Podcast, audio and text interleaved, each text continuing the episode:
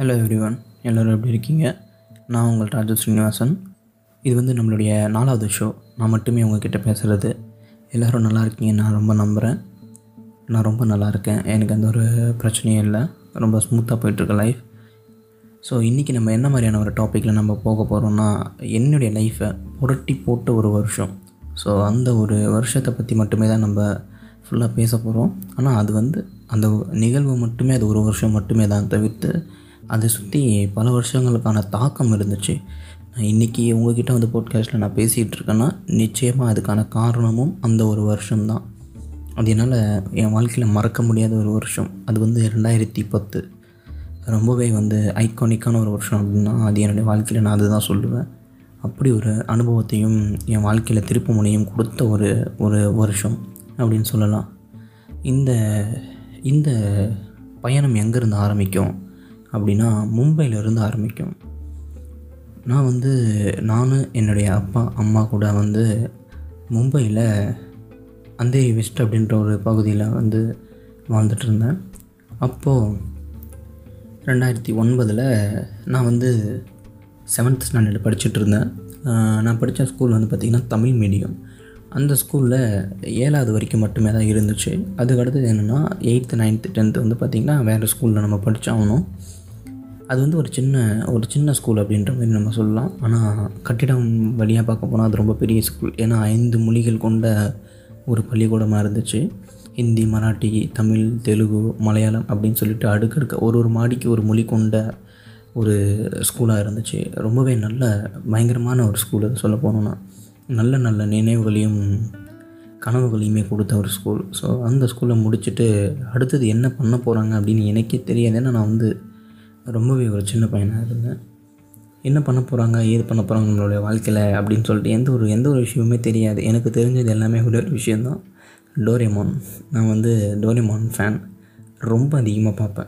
அதாவது என்னுடைய என்னுடைய விடியலும் இரவு இரவுடைய அந்த பொழுது சாயறதுமே டோரேமானுடைய தான் சாயும். இப்போ டோரேமானுடைய தான் பொழுது விடியும். அந்த மாதிரியான ஒரு டோரேமான் நான் வந்து பார்த்துட்டு இருந்தேன். டோரேமான்ன்றது என்னென்னா ஒரு கார்ட்டூன் ஒரு பொம்மை படம். அங்கம்மா அப்படின்னு சொல்லிட்டு ஒரு சேனலில் வந்துட்டு இருக்கும். ரொம்பவே நல்லாயிருக்கும் அந்த சேனலில் வர அந்த ப்ரோக்ராம் அதுக்கு அடுத்தது இப்போதைக்கு கால் இன்னுமே நான் பார்த்துட்டு இருக்கேன். ரொம்பவும் பிடிக்கும். ஸோ இப்போ இப்போ வந்து பார்த்திங்கன்னா டிஸ்னி சேனலில் மட்டுமே தான் அது ஓடிட்டு இருக்கும். அப்படின்னு சொல்லிட்டு அந்த ப்ரோக்ராம்லாம் பார்த்துட்டு அதிகமாக போயிட்டு இருக்கும்போது என்னுடைய வாழ்க்கையை வந்து அந்த கார்ட்டூனை சுற்றி மட்டுமே தான் இருக்குமே தவிர்த்து வேறு எந்த ஒரு விஷயத்தையும் நான் பெருசாக யோசிக்க மாட்டேன். அப்போ அந்த ஏழாவதுல வந்து என்ன சொன்னாங்கன்னா இந்தமாரி ஸ்கூல் முடிஞ்சிருச்சு. நீங்கள் எங்கே கொண்டு போய் சேர்க்க போகிறீங்க நாங்கள் வந்து நானும் அப்பா மட்டும்தான் அங்கே இருக்கோம். ஸ்கூலுக்கு போயிருக்கோம். அந்த செவன்த் வந்து ஸ்டாண்டர்ட் வந்து எல்லாருமே வந்து ஃபைனல் அந்த லீவை கொடுத்து அனுப்பும்போது என்ன பண்ணுவாங்கன்னா பேரண்ட்ஸை கூப்பிட்டு டிசி கொடுப்பாங்க. அந்த ஸ்கூலில் அதோடைய அந்த ஸ்கூலுடைய வழக்கம் அது. என்னுடைய டீச்சர் வந்து எங்கள் அப்பாட்டே கேட்குறாங்க என்னென்னா என்ன பண்ண போகிறீங்க பையன்? எந்த ஸ்கூலில் சேர்க்க போகிறீங்க அடுத்தது? அப்படின்னு கேட்குறாங்க அப்போ அப்பா ஒரு பதில் சொன்னார் இந்தமாரி இல்லை ஊரில் போய் நாங்கள் சேர்க்க போகிறோம் பையனை ஊருக்கு கொண்டு போகிறோம் அப்படின்னு சொன்னாங்க. ஸோ முதல் முறையாக வந்து வெறும் விடுமுறைக்காக மட்டுமே தமிழ்நாடு வந்து போயிட்டு இருந்தேன் என்னுடைய வாழ்க்கையில் நான் வந்து நிரந்தரமாக தமிழ்நாட்டில் இருக்க போகிறேன் அப்படின்ற ஒரு தருணம் வருது. இதுக்கு முன்னாடி என்னுடைய அண்ணன் இருக்காங்க. என் அண்ணன் கூட போய் வாழணும்னு எனக்கு ரொம்ப ஆசை இருந்துச்சு. ஆனால் அது எந்த மாதிரியான வாழ்க்கையில் இருக்கான் அண்ணன் என்ன பண்ணிட்டு இருக்கான் அதெல்லாம் எதுவுமே தெரியாது. ஆனால் அண்ணன் ஊரில் இருக்கான் அப்படின்றது மட்டும் தெரியும். அதேமாரி அங்கே மும்பையில் சொன்ன மாதிரி அந்த ஸ்கூல்லேருந்து டிசிலாம் வாங்கிக்கிட்டு நாங்கள் வந்து கிளம்பிட்டோம். SSV higher secondary school Sendamangalam அப்படின்னு சொல்லிட்டு உளுந்தூர்பேட்டைக்கு பக்கத்தில் இருக்கிற ஸ்கூல் அது. அந்த ஸ்கூலில் வந்து அண்ணன் படிச்சுட்ருந்தோம் என்னையுமே அங்கேயே தான் சேர்க்கணும் அப்படின்னு சொல்லிட்டு ஒரு பிளானில் இருந்ததால் அங்கே நேரடியாக என்னுடைய டிசி எடுத்துக்கிட்டு நாங்கள் போனோம். அங்கே போய் பார்த்தா ஒரு பெரியவே ரொம்ப பெரிய கதையில் ரொம்ப பெரிய ட்விஸ்ட்டு இருந்துச்சு. அது என்னென்னா அவங்க சொல்லிட்டாங்க இந்த டிசியில் வந்து ஹிந்தியாக இருக்குது நான் வந்து இப்போதைக்கு இந்த டிசியை வந்து அக்செப்ட் பண்ணிக்க முடியாது. நீங்கள் வந்து ஒன்று பண்ணுங்களேன். இங்கே ஏதாவது ஊரில் ஸ்கூலில் போடுங்க. அந்த டிசி வந்து தமிழ்நாடு டிசியாக மாறும் அதுக்கப்புறம் வேறு ஏதாவது ஸ்கூலில் அக்செப்ட் பண்ணிக்கிட்டாங்கன்னா இந்த டிசியை இல்லைனா வேறு என்ன ப்ரொசீஜர் அப்படி சொன்னாங்கன்றது எனக்கு தெரியல. ஆனால் இது மட்டும் எனக்கு புரிஞ்சிச்சு. இங்கே இங்கே இங்கே இருக்க ஏதாவது ஒரு ஸ்கூலில் போடுங்க. அப்படி சப்போஸ் அவங்க அக்செப்ட் பண்ணிக்கிட்டாங்கன்னா நீங்கள் வந்து அந்த டிசி எடுத்துகிட்டு வந்து நீங்கள் வந்து இங்கே சேர்த்துக்கலாம். அப்படின்ற மாதிரி ஒரு ஆஃபர் கொடுத்தாங்க. ஸோ அதை அக்செப்ட் பண்ணிக்கிட்டு என்னுடைய ஃபேமிலி மெம்பர்ஸ் கிளம்பிட்டாங்க. இந்த சமயத்தில் என்னுடைய கூட இருந்தது ஒரே ஒரு ஆள் தான். அது என்னுடைய வாழ்க்கையில் இருந்த மிகப்பெரிய தூண் அப்படின்னு சொல்லலாம். அந்த தூண் சரிஞ்சும் போயிடுச்சு. என்னுடைய தாத்தா தனபால் அப்படின்னு சொல்லிட்டு என்னுடைய வாழ்க்கையில் மிக உயர்ந்த மனிதன் அப்படின்னு சொல்லுவேன் நான். எந்த வகையிலனா என் வாழ்க்கையை பட்டி டிங்கரிங் பண்ண ஒரு ஆள் அப்படின்னு சொல்லலாம். பல விஷயங்களை கற்றுக் கொடுத்து நேரம் காலம் கூட பார்க்காம அவ்வளோ ஒரு அருமையான வாழ்க்கை அனுபவங்களெல்லாம் கொடுத்து ரொம்பவே எங்களை வந்து தேத்தினார் அப்படின்னு சொல்லலாம். எங்களைனா என்னையும் எங்கள் அண்ணனையும் தான். அப்படி இருக்கும்போது அப்போ என்னுடைய தாத்தா தான் எனக்கு இதுக்காக மெனக்கட்டு அலைஞ்சிக்கிட்டு இருக்காரு. அப்போ அப்படி இருக்கும்போது என்ன ஆச்சுன்னா இன்னொரு ஒரு ஸ்கூல் ஆப்ஷனில் வருது. அந்த ஸ்கூல் என்னென்னா திருக்கோவிலூரில் இருக்க ஒரு பாய்ஸ் ஸ்கூல் ஸோ உடனே அந்த ஸ்கூல் வந்து சரியில்லை வேணாம். பையன் இவங்க வந்து சேர்ந்தனா கெட்டுடுவான். இதுக்கப்புறம் அவங்க ஜாயின் பண்ணுறது ரொம்பவே நல்லா இருக்காது அப்படின்ற மாதிரி நிராகரிப்பு வருது குடும்பத்துலேருந்து அங்கே ஊரில் இருக்கிறவங்க கிட்டேருந்து உடனே என்ன பண்ணுறதுன்னு தெரியல. ஸோ என்ன ஆச்சுன்னா ஜூலை. ஜூலை வந்து என்ன மாதிரியான ஒரு மந்த்துன்றது எனக்கு தெரியாது அப்போது ஆனால் பெரியவங்களுக்கு எல்லாருக்குமே என்ன தெரிஞ்சிச்சுன்னா ஜூலைனா ஸ்கூல் வந்து ஸ்டார்ட் ஆகி நடந்துக்கிட்டு இருக்க காலகட்டம்.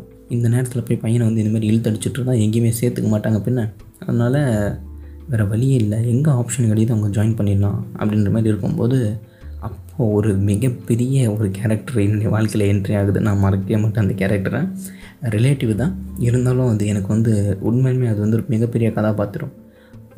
எங்கள் ஊருடைய முன்னாள் தலைவர் அப்படின்ற மாதிரி ஒரு போஸ்டிங்கில் இருந்த ஒருத்தர் அவர் வந்து என்னுடைய தாத்தா அவர் வந்து என்னோடய தாத்தாவுடைய ஆலோசகர். இப்போ அவர் வந்து என்ன பண்ணார்?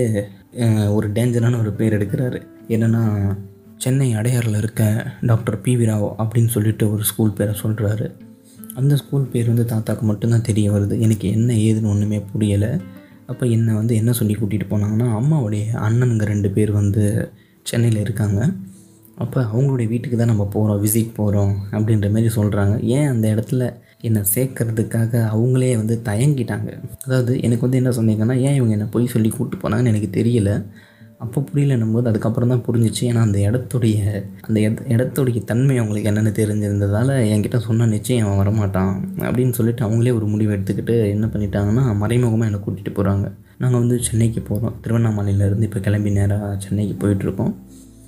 சென்னைனா க கரெக்டாக கோயம்பேடு பஸ் ஸ்டாண்ட் போயிட்டோம். அதுக்கப்புறம் மிட் நைட்டில் போனதால் நாங்கள் அங்கே கொஞ்சம் பஸ் ஸ்டாண்ட்லேயே ஸ்டே பண்ண வேண்டியதாக இருந்துச்சு.